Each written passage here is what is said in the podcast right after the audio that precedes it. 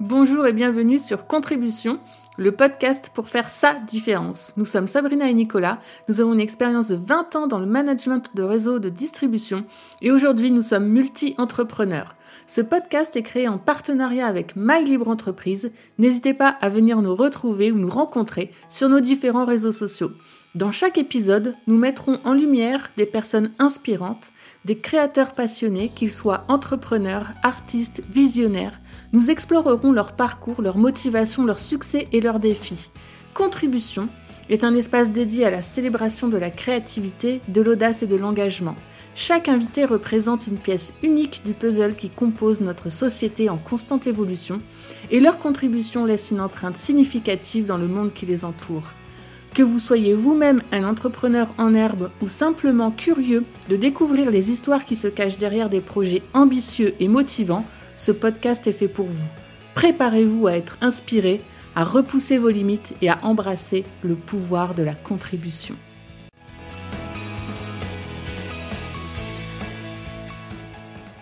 Bonjour à tous, aujourd'hui on se retrouve pour notre cinquième épisode de Contribution, le podcast pour faire sa différence. C'est notre épisode de rentrée et à cette occasion, eh bien, je voulais vous proposer un échange autour du thème rebondir. Alors il y a beaucoup de choses autour de tout ça. Septembre, c'est un mois de reprise, de redémarrage. Les enfants découvrent euh, chaque année un nouvel univers dans une nouvelle classe avec des cahiers tout beaux, tout neufs et du matériel tout propre.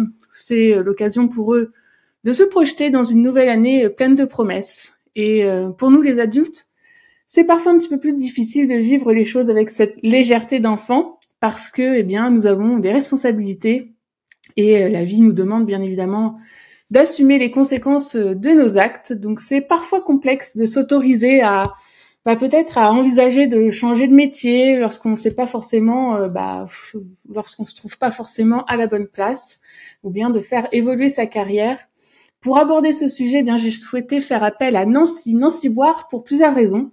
Euh, Nancy, j'ai rencontré il y a peut-être une bonne quinzaine d'années maintenant, je pense. Euh, je, ouais, je pense 15 ans, je dirais. Et euh, c'était dans un réseau euh, de vente directe dans lequel on a évolué euh, toutes les deux, mais sans jamais travailler ensemble directement. On s'est toujours croisé et vu évoluer chacune de notre côté.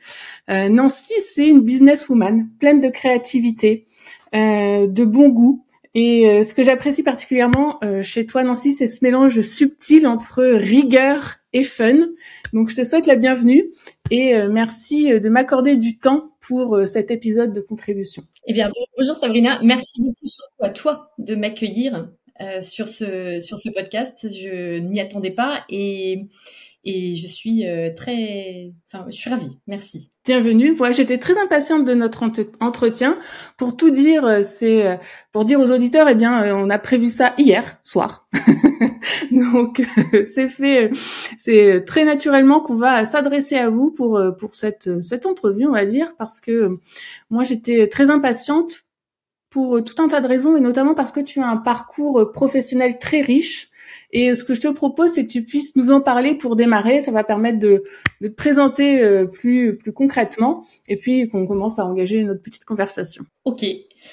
Euh, bah, je vais me présenter déjà personnellement. Je viens de fêter mes 45 ans. J'ai deux grands enfants. Ça y est, la dernière a quitté le nid euh, pour ses études à la fac. Je suis mariée à, à Willy. Euh, on est ensemble depuis bientôt, euh, dans quelques jours, 28 ans. Et euh, notre vie est une succession de rebondissements plus épiques les uns que les autres.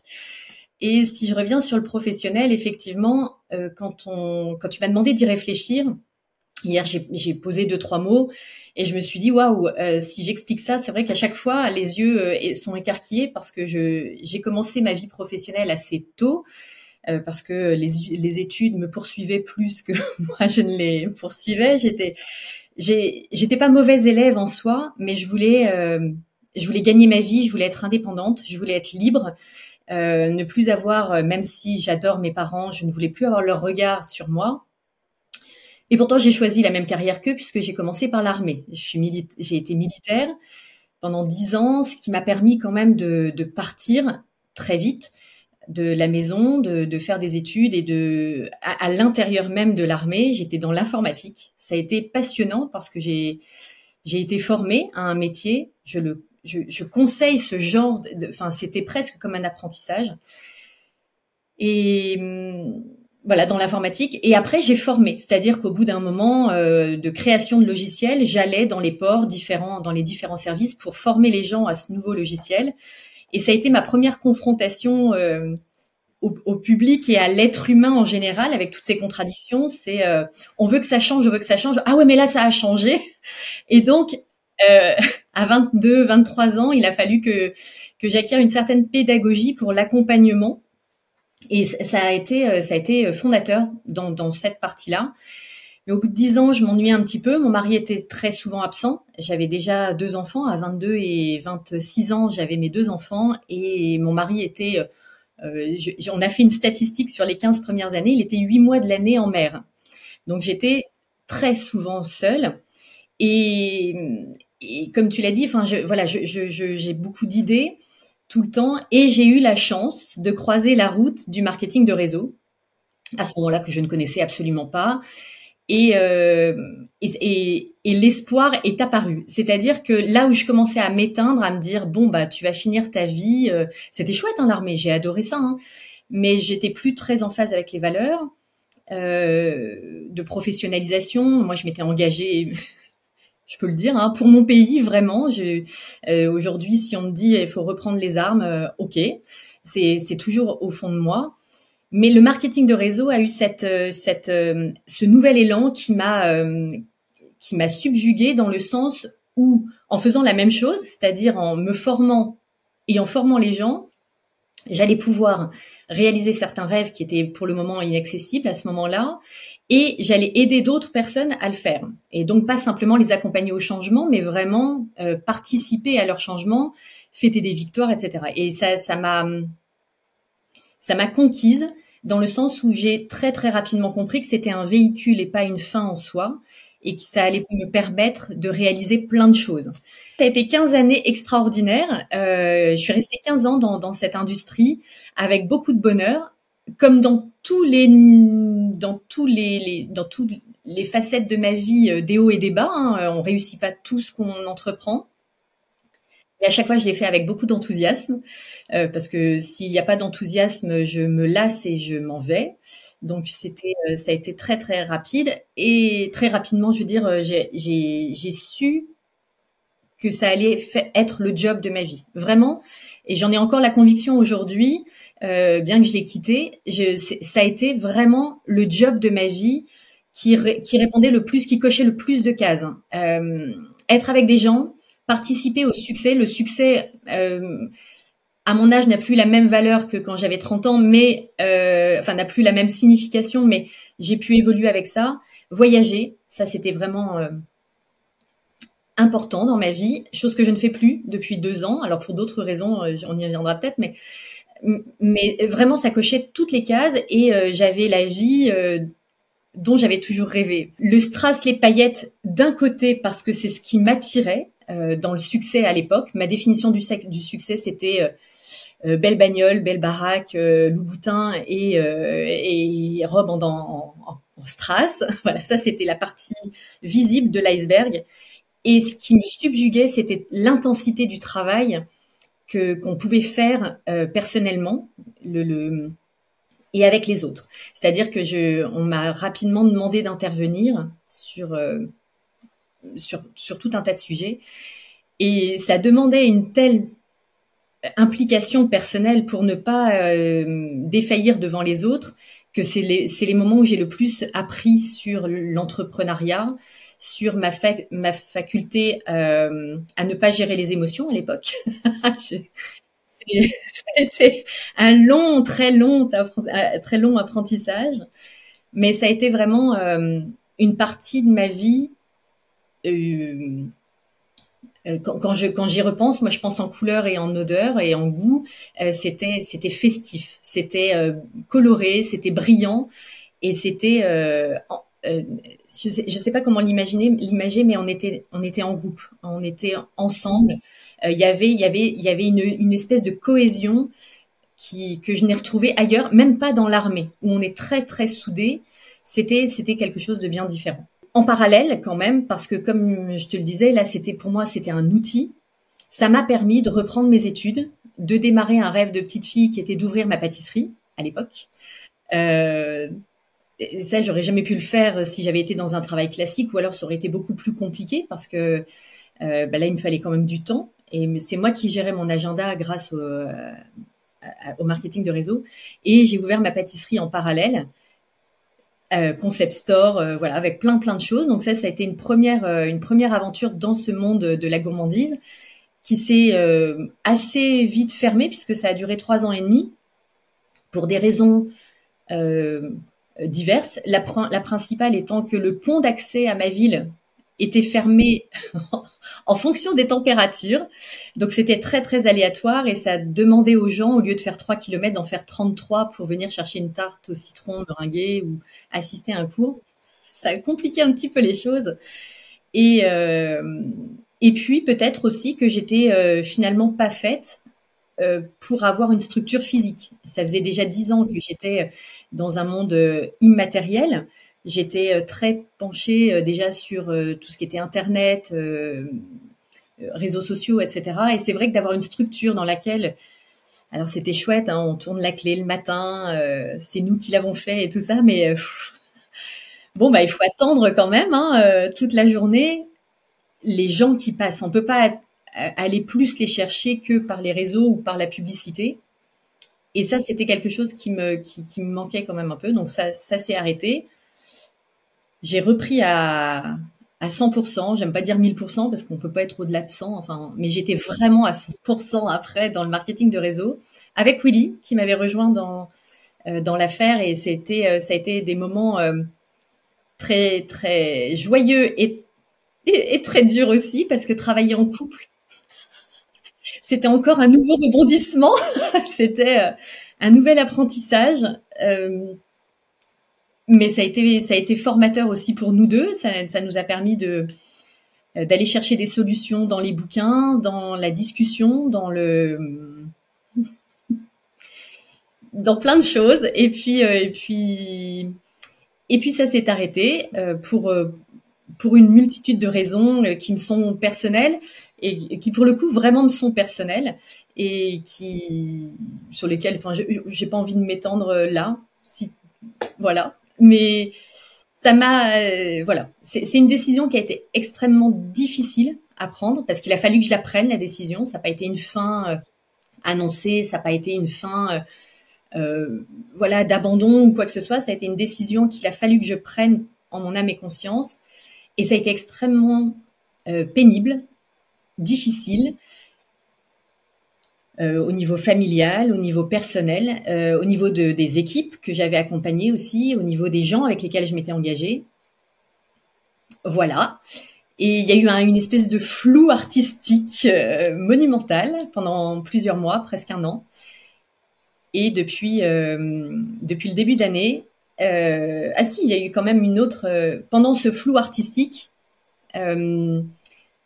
bah si, c'est important quand même. J'allais passer à autre chose, mais pendant ce flou artistique où euh, j'ai entendu une phrase, en fait, vous savez, on a, tu sais, on a toujours une phrase qui déclenche euh, quelque chose en, en, nous, une émotion, euh, quelque chose.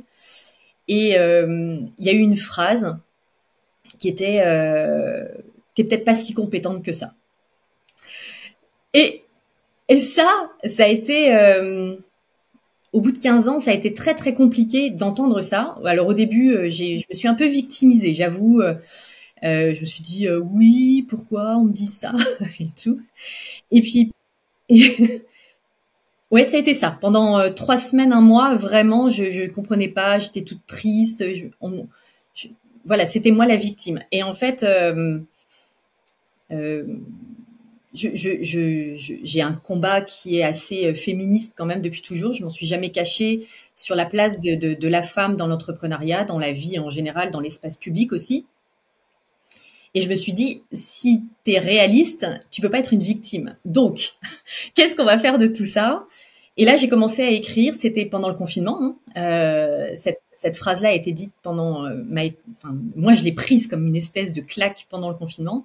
Et j'ai commencé avec des cahiers. J'ai des cahiers euh, partout, tout le temps, qui m'accompagnent. Et j'ai commencé à écrire tout ce que j'avais fait ces 25 dernières années dans ma vie professionnelle, et notamment dans les 15 dernières années en fait de, marketing de réseau.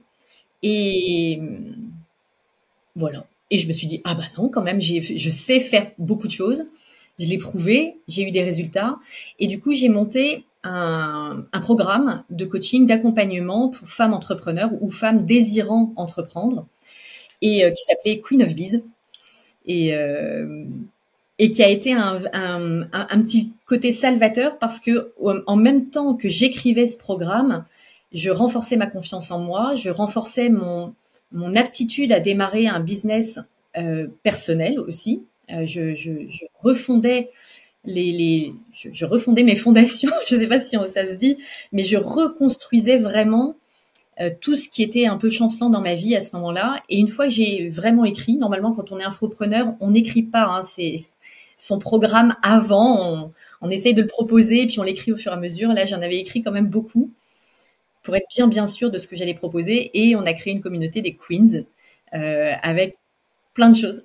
C'était c'était extraordinaire.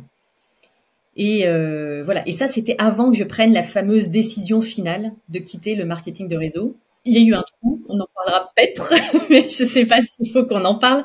Mais peut-être que, en fait, euh, aller au fond du trou, euh, ça m'a permis de, de, de, rebondir puisque c'est le thème. Euh, à chaque fois que j'ai dû prendre des décisions difficiles, je, à ce moment-là, j'ai fait des petites mini déprimes, hein, des petites à quoi ça sert et tout ça. Là, j'ai fait une dépression, une vraie, une, vraie de vraie. je ne, je ne m'y attendais pas, je n'ai pas compris tout de suite. Il a fallu que je me fasse aider euh, médicalement, euh, être suivi, euh, expliquer aussi aux gens qui m'aiment ce qui m'arrivait, parce que avant que je le comprenne moi, les gens, parce que c'est tellement pas dans ma nature en fait que, que, tout le monde était un peu surpris. Et, et ça m'a permis de lâcher prise d'une force incroyable. Et je m'en suis rendu compte que je lâchais prise quand j'ai commencé à faire des pompons pour Noël.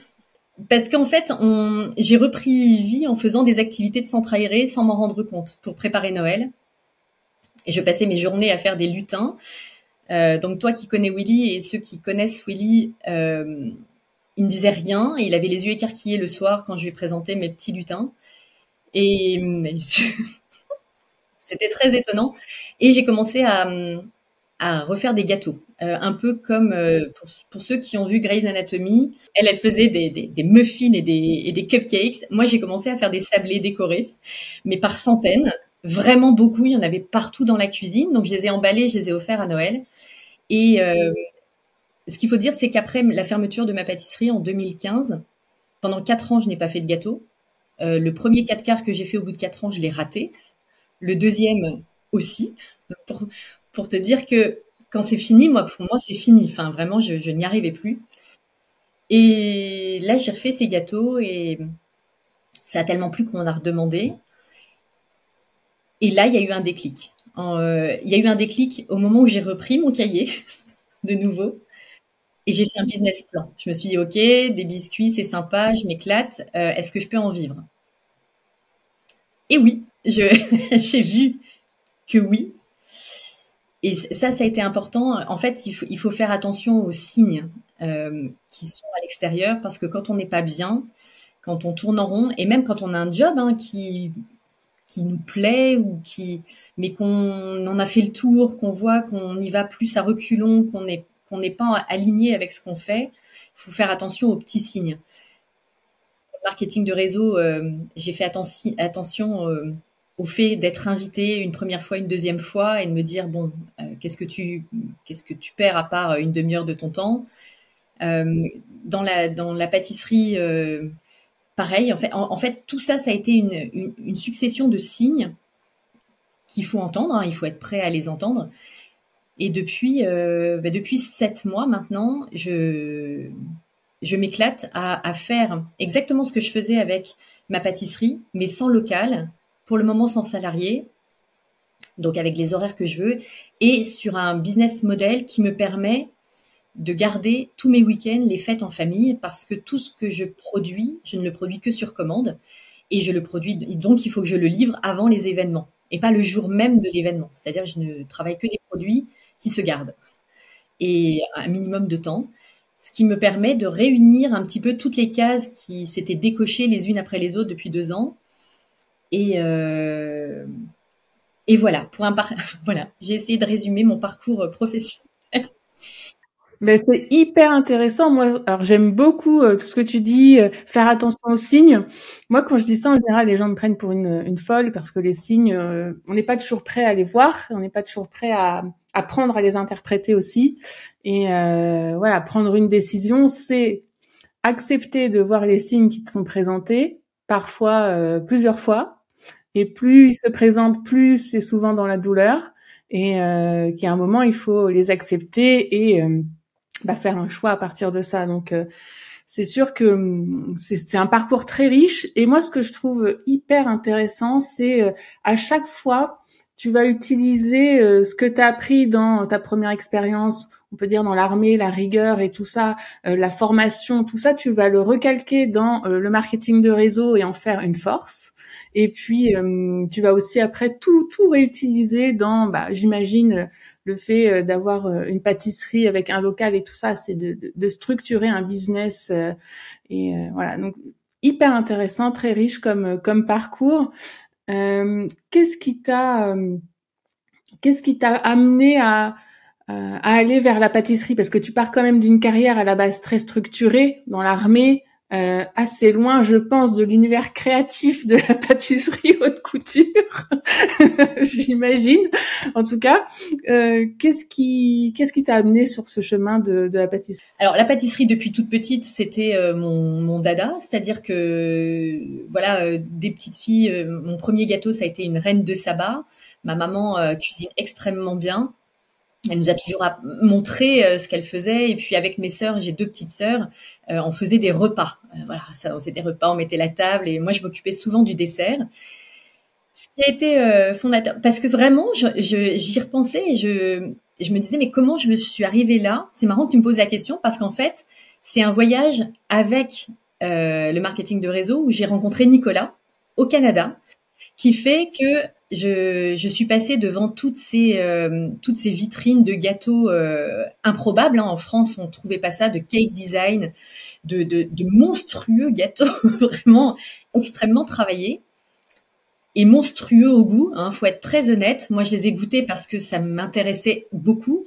Euh, c'était vraiment pas en tout cas c'était pas à mon palais c'était très très très riche très sucré très très gras parce que la crème c'est pas du beurre, c'est du Crisco, enfin ce qui est l'équivalent de la végétaline quand même en France. C'est assez assez fou. Enfin, j'exagère un peu, mais on n'est pas loin de ça pour les crèmes au beurre euh, de là-bas.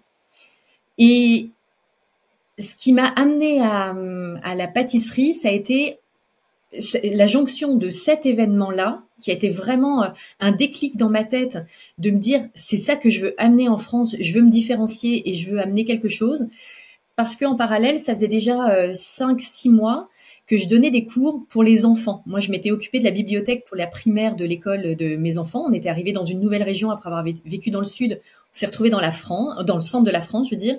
Je connaissais personne et il fallait. Il euh, n'y a, pas de meilleur euh, contacteur que l'enfant en général. Et donc, pour rencontrer les parents, je m'étais inscrite à la bibliothèque et je me suis rendu compte que dans les activités proposées, il n'y avait que du sport et assez peu de choses euh, manuelles ou euh, voilà, il y avait un peu de théâtre aussi, mais il n'y avait pas de choses manuelles. Et moi, mes enfants adoraient faire des gâteaux avec moi, donc j'ai proposé à leurs copains de faire des ateliers pâtisserie.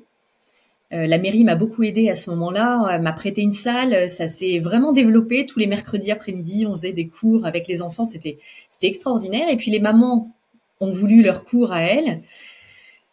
Euh, voilà, et ça s'est enchaîné. Et pour ouvrir une pâtisserie, il fallait que je passe mon, un diplôme euh, pour pouvoir vendre mes gâteaux parce que naturellement, les gens voulaient apprendre, mais ils font une fois et puis après, ils aiment bien acheter à la personne qui leur a montré. Donc j'ai passé mon, mon, CAP pâtisserie en candidat libre, le plus difficile des diplômes que j'ai passé, hein, faut, faut, faut, le savoir parce que parce que je me suis entraînée dans ma cuisine et que j'ai découvert tout et que j'étais avec des, des gamins qui m'ont fait gentiment remarquer que je pouvais être leur mère lors de l'examen. et euh, avec toute la corner qu'ils ont, hein, euh, c'était c'était magnifique. Et, et voilà. Et quand j'ai réfléchi à la boutique que je voulais proposer, je voulais vraiment un concept store. Je l'avais réfléchi à l'époque comme une franchise. Euh, bah parce que j'étais dans le marketing de réseau et que la démultiplication faisait partie de mon ADN. Euh, je, je, traitais d'ailleurs mes salariés comme, euh, enfin, en horizontal, on prenait les décisions euh, ensemble. En tout cas, on, on discutait énormément. C'est vrai qu'à la fin, c'était c'était moi qui devais prendre l'engagement, bien sûr, euh, financier, mais on était une équipe. Et la pâtisserie, euh, pour en faire mon métier, ça a été vraiment cette cette ce, ce coin, ce, je sais pas comment on dit, ce, cette rencontre entre le fait de pratiquer et le fait d'aller chercher des idées euh, sur le terrain, euh, en rencontrant des gens, et etc. Tu parlais euh, tout à l'heure de bah, du fait que tu, tu du rôle de la femme dans la société, dans euh, euh, en politique et autres. Est-ce que est-ce que tu peux m'en dire un peu plus toi sur ce que tu ton, ton idéal euh, féminin dans dans la société d'aujourd'hui? Quelle, quelle serait sa place et et, et pourquoi c'est important pour toi? Ah, tu m'emmènes dans sur un terrain miné. alors, euh, je vais pas être trop consensuelle, mais je vais pas être non plus. Euh, je, je suis pas, je suis pas une, une, une conquérante.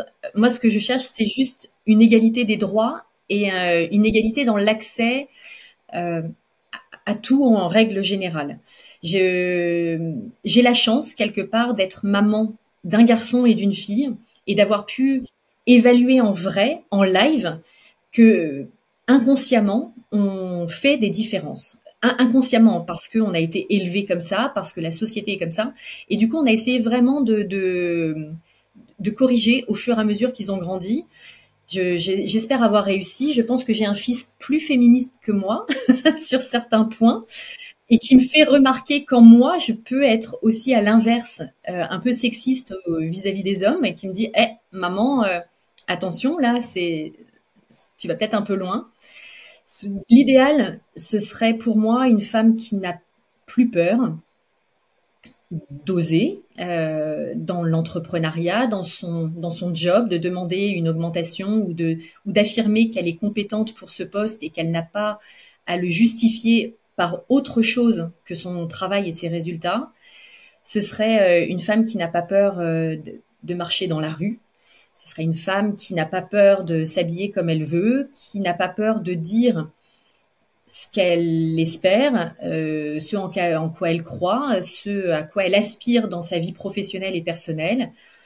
C'est une femme qui, qui assume toutes ses incohérences, c'est-à-dire de vouloir être PDG et euh, maman au foyer et, et super cuisinière et avoir une maison en ordre et être sportive et être en forme et être toujours bien coiffée euh, et qui n'y arrive pas euh, et, et, et qu'elle l'assume en se disant ok ça c'était une phrase que j'utilise beaucoup dans mes coachings qui sont qui est tu peux tout avoir mais pas forcément tout en même temps il va falloir te focus sur un, sur un point en particulier et une fois que tu es à 80-85% et que ça va être un peu en roue libre et que tu vas augmenter, tu vas pouvoir te focaliser sur autre chose. Et mais moi, l'idéal de la femme, ce serait d'être euh, euh peut-être euh, d'arrêter d'être celle qui fait peur aux hommes, parce que s'il y a toutes ces différences, c'est qu'à un moment donné, je pense qu'il y a une peur qui s'est installée euh, de, de, de la femme vengeresse qui voudrait inverser les rôles. Moi, je veux pas du tout inverser les rôles parce qu'on serait plus du tout euh, dans mon idéal à moi. Moi, je voudrais juste que on soit un petit peu peut-être plus au mérite euh, et moins euh, moins euh, au sexe, à la couleur de peau, à l'âge, euh, etc. Mais plus voilà à l'expérience, à à l'envie, à la motivation. Voilà, ce serait ce serait tout ça pour moi. Euh, tu parlais tout à l'heure de, bah, du fait que tu as eu besoin de rebondir et que parfois les périodes n'ont pas été euh, simples, les entre-deux. Euh, tu as parlé de, de, déprime, de dépression. Euh, comment, euh, quel a été un peu ce cheminement? Est-ce que tout de suite tu as pris conscience que tu étais, étais dans, vraiment en train de descendre vers, voilà, presque toucher le fond et comment tu as, comment as perçu ça? Est-ce que tu t'es fait accompagner? Il me semble que tu l'as dit oui. Euh, voilà. Comment comment on fait pour euh, réussir à lâcher prise et à se dire ok, il faut que je me fasse aider euh, et passer ce cap? Alors, pour répondre à ta première question, j'ai été dans le déni total. non, euh, je, je n'ai rien voulu voir pendant des semaines et des mois. Si on parle de la dernière période, euh, pour toutes les autres, ça a été plus simple. Je savais que je j'étais en transition et euh, je, je, il a fallu il a fallu que je rencontre quelque chose qui qui qui, qui m'excite, enfin qui me qui me titille, qui me qui me donne un, truc plus grand. Là, euh, cette dernière année, j'ai eu l'impression de perdre tout ce en, en, quoi je croyais, tout ce pourquoi j'avais travaillé si dur. En tout cas, j'avais le sentiment d'avoir vraiment euh, tout perdu et que il y avait il y, aurait pas d'issue. En plus, mes enfants étant grands, euh, je, voilà, il y, avait tout un tas de choses. Donc j'ai été dans un déni total j'avais été euh, j'ai eu des problèmes de santé qui s'étaient ajoutés à ça avant. Donc je m'étais dit bon, euh, c'est la suite logique. Euh, voilà, c'est pas du tout ça. Euh, je voilà, non, vraiment j'étais dans le déni total. Et mon mari m'a dit la même chose que quand j'avais fermé la pâtisserie. Il me dit ok, bon bah tu vas pas juste rien faire jusqu'à la fin de ta vie. et autant la première fois ça m'avait ça m'avait fait une espèce de, de, de de sursaut comme ça, autant la deuxième fois, je me suis dit à quoi bon? Et c'est ça qui a été terrible, c'est que là, je me suis dit oh, oh là, ça, ça, te ressemble pas. J'ai toujours vraiment mille projets en tête et là, j'en avais plus aucun, mais vraiment plus aucun. Après avoir monté mon mon, coaching Queen of Bees, etc. J'étais allée au bout de ça. Je m'étais prouvé que euh, j'avais des compétences, que j'avais su les transmettre. On avait fini par un week-end entre queens qui était formidable j'ai pris cette décision et là, je me, j'ai tenté deux trois choses, mais sans grande conviction. Et surtout, enfin, si avec une conviction, c'est que ça ne m'allait pas du tout. Hein, je, je, je, sentais, je pressentais que c'était pas la bonne direction. Euh, comment j'ai pris conscience qu'il fallait que je me fasse aider euh, à partir du moment où je me suis rendu compte que ça ne servait plus à rien, que je me disais que euh, que faire mon lit j'allais le défaire le soir. Euh, m'habiller, bon, à quoi bon, sortir, je sais pas, je sais pas, enfin voilà, manger, pourquoi faire. C'était, j'avais plus goût à rien. Et et je sais pas, j'avais une envie phénoménale de d'avoir un chien depuis longtemps. Willy était contre. Moi, je fais beaucoup de randonnées. et l'année dernière, j'avais fait la Bretagne toute seule. J'avais fait 400 km au mois d'août à pied qui m'avait permis quand même de faire le point et de prendre cette décision difficile à prendre. Mais je m'étais fait un petit peu embêter, euh, voilà, une fille seule en short au bord de la plage. voilà. Bon, ça me faisait pas peur, mais je m'étais dit si j'avais un chien. Et j'ai pris un chien. Et, eh ben, c'est comme un enfant, un chien. Faut s'en occuper tout le temps faut le sortir de, enfin, un enfant, t'as pas besoin de le sortir deux fois par jour, même si c'est mieux, mais un chien, il faut. Ce qui fait que j'étais obligée, en fait, de sortir dans mon quartier, de rencontrer des gens. J'étais obligée, j'étais obligée de sortir de ma coquille. Donc, j'étais toujours dans le déni. Mais le, fait de, de, je sais pas, ça devait être une corde qui me raccrochait à la vie quand même, de, de, de, de m'imposer cette contrainte-là, parce que c'est une contrainte hein, d'avoir un animal. Et, quand ça a commencé à, être compliqué dans ma vie personnelle, je me suis dit là c'est c'est pas possible. Heureusement qu'il y avait eu le marketing de réseau, le développement personnel, et que j'avais compris que quand on est très en colère contre les autres, souvent c'est qu'on est en colère contre soi, que tout ce qu'on incrimine aux autres, souvent bah, c'est qu'il fallait chercher un peu à l'intérieur. Et ça, ça m'a ça m'a poussé vers le fait de relire, parce que j'avais j'avais pris je prenais du temps, et, euh, le fait de choisir un, une, aide vraiment euh, médicale. Médicale. Je suis allée voir mon médecin qui m'a dirigé vers euh, un autre médecin, etc.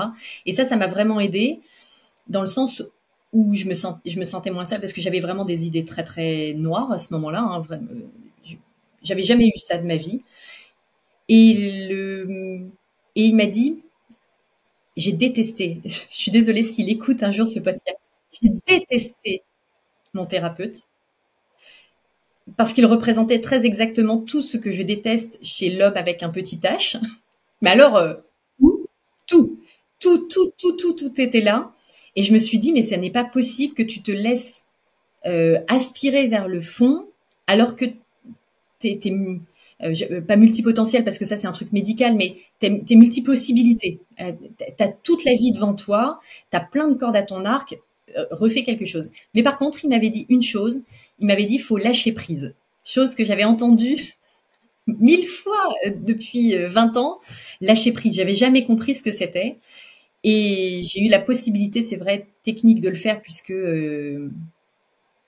mon mari m'accompagne. Je suis pas seule dans la vie. Je pense que si j'avais été seule, peut-être que ça aurait été plus long, plus compliqué, ou, pas. Je me serais peut-être ressaisie plus tôt aussi. Enfin, il y a le pendant hein, euh, quand on, voilà, je ne sais pas. Mais dans sa, dans son explication de lâcher prise, il m'a dit ne réfléchissez pas, faites exactement ce que vous avez envie de faire. Et c'est comme ça que j'ai commencé à faire des pompons en regardant des TikTok. j'ai voulu faire tous les TikTok de Noël qui passaient par là et hum, les sablés, la, gourmandise, en fait, est revenue parce que je suis gourmande de base, hein, euh, que j'aime quand même faire plaisir. Et c'est ça qui m'a sauvée. Donc, j'ai été vraiment, pour répondre à ta question, en la faisant très courte, je résume, il y a une phase énorme de déni. Je vais bien parce que tout le monde m'a toujours dit que j'étais une fille euh, euh, joyeuse, etc. Donc, je ne peux pas décevoir les gens. Donc, j'ai été dans le déni et je suis restée très, très, très sur moi-même. Euh, il y a eu quelque chose qui m'a tiré, qui m'a qui sorti de ma zone de confort en prenant ce chien. Ça aurait pu être n'importe quoi. Ça aurait pu, euh, euh, sais pas, m'engager à être bénévole pour une association. Je, je sais pas, quelque chose qui me mettait en, en, en inconfort total. Et cette, euh, cette acceptation par la lecture, par le fait de, de, de comprendre que tout ce que je ressentais euh, et que je rejetais sur les autres euh, n'était pas de mon, enfin n'était pas les autres justement, était vraiment à l'intérieur de moi et d'accepter de me faire aider. Je crois que accepter de se faire aider, ça a été euh, la deuxième décision la plus difficile à prendre. Et euh, et voilà. Et je suis ravie d'avoir duré quand même dans la thérapie malgré. Tout à l'heure, tu parlais de l'évolution que tu as eue par rapport à ce que le succès représente pour toi. Tu as dit euh, il y a quelques années, c'était Strass, paillettes, euh, Louboutin, euh, belle bagnole, belle baraque. Aujourd'hui, qu'est-ce que ça représente pour toi le, succès? Le succès, c'est d'être aligné avec. Euh, alors c'est un mot qu'on entend beaucoup, mais être aligné, ça, ça, définit quand même bien ce que ça veut dire. C'est être sur la même ligne que ce à quoi on aspire, ce qu'on peut donner et ce qu'on peut offrir au, ce qu'on peut faire et ce qu'on peut offrir au monde c'est un peu l'ikigai, euh, ce qu'on dans, dans, dans l'univers japonais, c'est c'est un peu être euh, être en accord avec ce qu'on ce qu'on est. C'est bon alors ça ça doit être l'âge aussi hein, euh, quand on prend de l'âge, quand on euh, rencontre des difficultés personnelles, médicales, professionnelles, qu'on se prend deux trois baffes dans la figure. Je pense qu'on et puis et puis l'âge, il y a rien à faire. L'âge pour une femme où on évite une denrée périmée, soit on l'accepte pas du tout, soit on, se débarrasse de plein de choses. Moi, je me rends compte que euh, j'ai perdu un temps fou, mais un temps mais mais mais énorme à vouloir plaire aux autres et à me conformer à des dictates que je que j'avais intégrés, que je trouvais euh, euh, beaux hein, par la, et que je trouve toujours très très bien. Mais j'ai perdu un temps fou à me trouver moche, alors que quand je regarde des photos d'il y a dix ans, je me dis mais je me trouvais moche à l'époque, mais mais mais what? Et donc, c'est ce que j'essaye de, de, de, montrer à mes enfants aujourd'hui, c'est qu'on on peut, on, on, peut se défaire de choses sans se priver de rien. Et le succès, effectivement, pour moi, c'était euh, l'argent. Je m'en suis jamais cachée et c'est pour ça que j'avais quitté mes études. Je voulais gagner de l'argent, je voulais être indépendante, je voulais euh, pouvoir me payer ce que je voulais quand je le voulais. Et je l'ai fait. Je, l'ai fait, vraiment, je l'ai fait on a, on a, on a voyagé, on a, on a eu une vie euh, qui, vue de l'extérieur et de l'intérieur, je tiens à le préciser parce que j'ai toujours beaucoup partagé ma vie sur les réseaux, mais euh, ma vie, même s'il y avait des hauts et des bas et que je montrais pas tous les bas, mais ma vie était aussi belle que celle que je montrais. j'ai toujours eu ce sentiment de réaliser un, quelque chose de couple. Et puis là, aujourd'hui, le succès, il est dans le fait qu'on qu'on construise une vie harmonieuse, euh, dans une maison de rêve euh, qu'on avait dessinée. On s'en est rendu compte, je crois que c'était notre deuxième rendez-vous. Ça fait très old school, mais à notre deuxième rendez-vous, on n'avait pas parlé d'enfants, mais du lieu où on voudrait habiter. Et c'est exactement la maison qu'on est en train de construire. Euh, une maison de famille, une maison pour les amis. Le, succès, il va être là. Euh, je te dis pas que le jour où je peux euh, euh, vraiment me réoffrir une super caisse, je le ferai. vraiment, je le ferai parce que j'adore la vitesse, bien qu'on puisse pas rouler, mais j'adore la puissance. J'aime tout ça je mets moins de Louboutin, non pas parce que j'aime plus ça, mais parce que j'ai moins l'occasion de sortir et puis que pour faire des, biscuits pas tellement utiles. Mais le, succès, il va être dans le, fait d'avoir réussi à trouver un équilibre dans ma famille, de voir que mes enfants sont proches alors qu'ils sont de jeunes adultes. Ça va être de voir que j'ai gardé des liens très forts avec des gens au fur et à mesure des années alors qu'on m'a dit que je les perdrais. Euh, le succès, ça va être aussi de d'avoir réussi à apprendre beaucoup de choses sur moi, sur les relations humaines au fur et à mesure de mes expériences et de pouvoir euh, en, profiter personnellement et en faire profiter d'autres. C'est-à-dire que vraiment aujourd'hui, j'ai une capacité à entendre et à avancer malgré le regard de l'autre que je n'avais pas. Et pour moi, ça, c'est un succès que, j'imaginais pas être un succès il y a 10 ans ou il y a 15 ans. C'est le, succès est différent. Il est, euh, il est matériel malgré tout. Hein. Je vais, je vais pas te cacher que euh, aujourd'hui, sans, sans, argent, on n'est rien. Euh, je vois, je vois les gens, la difficulté dans laquelle ils sont au quotidien. C'est, dur, c'est, compliqué. On est dans une société qui n'est pas facile. Et ce que j'ai appris, c'est qu'il y a aussi des solutions pour tous les gens motivés qui veulent apprendre et qui veulent se et qui veulent se réinventer. Donc, j'ai un côté très, très humain et j'ai un côté aussi très euh, coup de pied au cul. Enfin, faut, faut pas venir se plaindre 20 fois à, moi de la même chose. Euh, parce que si je propose une première solution, une deuxième, une troisième, je vais avoir du mal si on n'a pas au moins tenté l'une des trois. Quoi. je vais paraître absolument horrible, mais c'est le succès, il est dans la volonté de vouloir le faire aussi quand même peut, euh, on peut être seul, sans diplôme, sans, euh, sans argent, sans rien. Aujourd'hui, quelqu'un de motivé et heureusement en France, ça commence quand même de plus en plus à être à être commun. Les patrons, par exemple, vont embaucher sur sur la motivation plus que sur le CV. Peut-être pas partout encore, mais on est on est aujourd'hui si on est motivé, si on on, va réussir. On peut atteindre le succès qu'on vise si si on va chercher les opportunités. Tu évoquais tout à l'heure euh, la lecture à plusieurs reprises. Euh, on associe souvent marketing de réseau ou marketing relationnel à développement personnel. Euh, si tu avais trois livres de développement personnel à recommander ou qui t'ont particulièrement marqué, est-ce que tu en aurais à nous citer? Oui. spécifiquement développement de, de, réseau, enfin développement personnel pas forcément développement de réseau, mais plus euh, voilà qui t'ont marqué toi. Euh, ça peut être des romans aussi. Hein, c'est mais voilà, c'est à trois livres à citer. Euh. Celui qui me qui, qui, qui, est, pareil, hein, très très daté dans les exemples. J'aimerais avoir une version beaucoup plus moderne et pas forcément tournée vers les réseaux, mais il y a et je déteste ce titre en plus, comment se faire des amis, parce que ça n'est pas du tout représentatif de ce qu'il y a dedans. C'est, mais alors comment, enfin, moi, ça ne m'a jamais aidé à me faire des amis. Par contre, ça m'a aidé à me faire euh, des relations en bonne intelligence euh, à partir du moment où l'autre avait envie d'une relation en bonne intelligence aussi. Mais ça m'a permis de mieux comprendre les relations humaines. Ça, ça a été un livre, euh, un, vrai livre important que je relis régulièrement pour le sous-titre, hein, comment amener les gens dans une bonne relation. Enfin, je sais plus le sous-titre exact, mais c'est ça.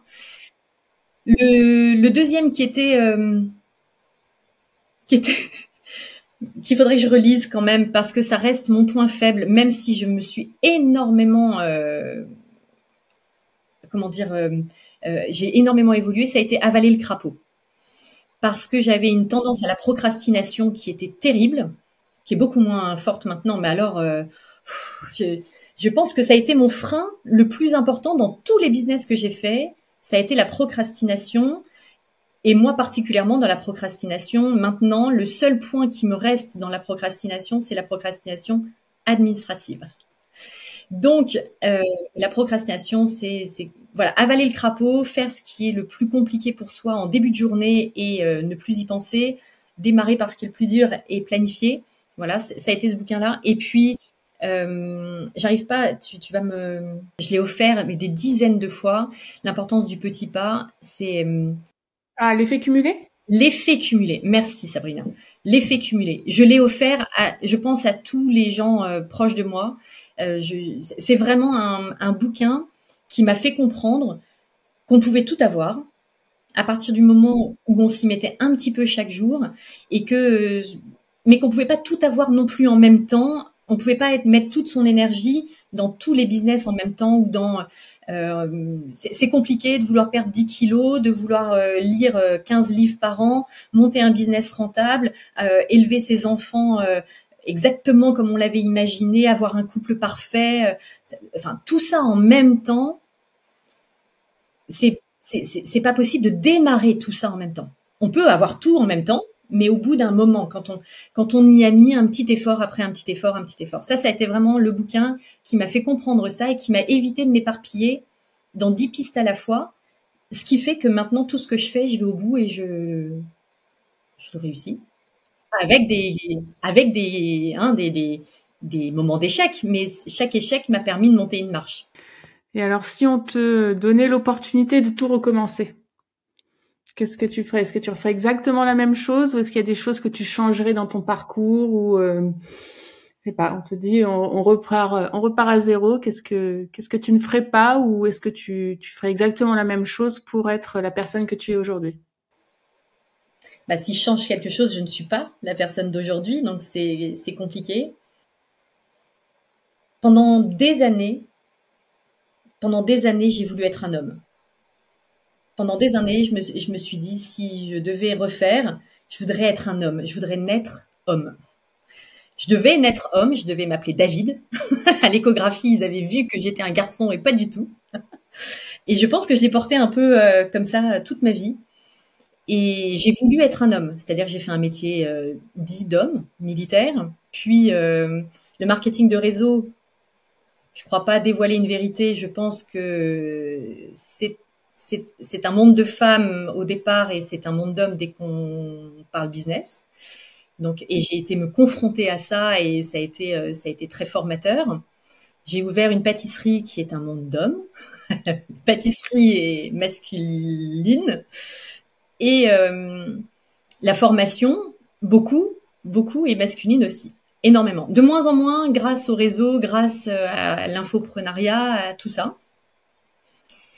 Et ce que j'ai compris, si je devais refaire quelque chose, c'est que je ne perdrais pas ce temps à vouloir être un homme et à vouloir être combattante, à être guerrière, à être dans la force, dans la puissance, mais à utiliser exactement tout ce que j'utilise aujourd'hui, c'est-à-dire la douceur, ma créativité, mon, mon intelligence émotionnelle, mon, ma capacité à réunir, ma capacité à dialoguer, hum, ma, ma sensibilité féminine. Voilà, c'est ça que je referais peut-être c'est que je ne construirai plus des affaires en essayant de ressembler à quelqu'un que je ne serai jamais, mais en me servant davantage des atouts que la nature m'a donnés et qui font la force de, de, la moitié de la population mondiale.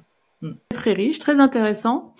Euh, je vais te poser une dernière question qu'on pose à tous nos invités. Notre podcast s'appelle Contribution. Est-ce que tu veux bien partager avec nous ce que veut dire contribuer pour toi? Contribuer, contribuer, c'est contribuer, c'est participer.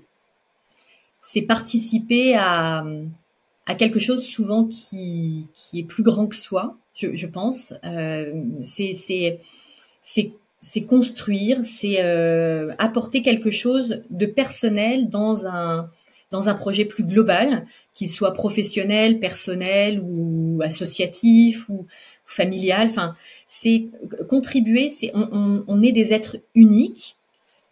On essaye souvent de se conformer à une image euh, lisse, euh, tout à fait préformatée, alors qu'on est vraiment des individus avec des, particularités dont il faut se servir si je devais euh, dire contribuer, c'est vraiment participer avec qui on est, apporter, euh, notre différence pour que le monde soit pas meilleur. J'aimerais hein, que le monde soit vraiment meilleur si on pouvait changer le monde, mais déjà le faire autour de soi et accepter ce qu'on est pour pouvoir enrichir l'autre, la relation à l'autre et, euh, et, la relation avec soi aussi, parce que accepter qui on est euh, permet vraiment de, de, de, partager plus et mieux. Merci beaucoup pour euh, ces 50 minutes en ta compagnie. C'était très très riche. J'espère que euh, chaque auditeur pourra euh, y piocher quelque chose qui pourra l'inspirer. Est-ce que tu veux terminer sur un petit mot en particulier ou tu as tout dit ou tu veux tu veux ajouter quelque chose ou pas? Je pense que j'ai tout dit. Je te remercie déjà de, de m'avoir laissé euh, m'exprimer sur les sujets euh, dont, dont ceux auxquels je m'attendais pas. Et mais c'était très, très intéressant. Je voilà, ne perdez pas de temps à être quelqu'un d'autre. Soyez vous-même. Je crois que ce serait vraiment euh, ce que j'ai envie de dire. Ok, bah écoute, merci beaucoup pour tout le temps que tu nous as accordé. Et puis euh, on va, je posterai, enfin avec le, podcast, je mettrai les liens où on peut te retrouver, euh, voilà, sur les différents réseaux sociaux. Oui, j'en ai pas parlé, hein, mais le, mon entreprise s'appelle Du côté de chez Swen, et voilà, et j'en vois partout dans le monde. Donc je mettrai les liens pour tout ça. Euh, vous pouvez voir des beaux biscuits que nous avions reçus pour l'anniversaire de Nico aussi, qui avaient été faits par Nancy et euh, qui n'ont pas fait, euh, n'ont pas passé la soirée, tu vois. On n'en a pas ramené à la maison. Donc euh, merci beaucoup pour tout ce temps et puis bonne continuation à toi dans toutes ces aventures.